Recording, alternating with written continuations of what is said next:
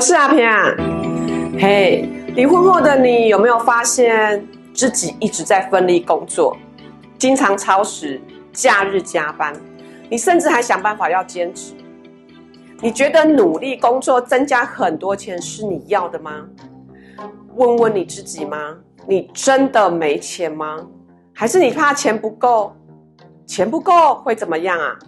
比较多的钱跟家人的关系会比较好吗？你到底在害怕什么？你怕的是什么？你怕没有办法用钱来维持你的亲子关系，还是你想要用钱来维系你跟孩子的亲子关系、父母关系，甚至是你跟兄弟姐妹的关系呢？还是你怕的是你会被瞧不起？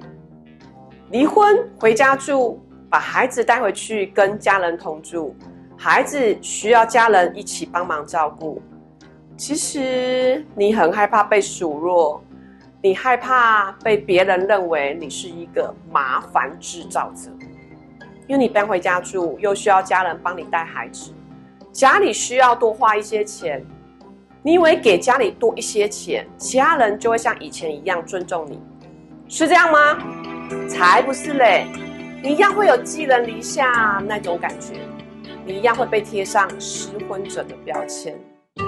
钱是不是让你觉得在家人之间才会有一个足够的地位？这样你才不会被人家嫌弃，你才不会觉得自己是一个麻烦，才不会觉得自己不被爱了。你呀，会不会在不知不觉之中用钱买了家人对你的尊敬？买了父母、孩子对你的爱，你有没有想过，金钱跟亲子、亲情之间是什么关系？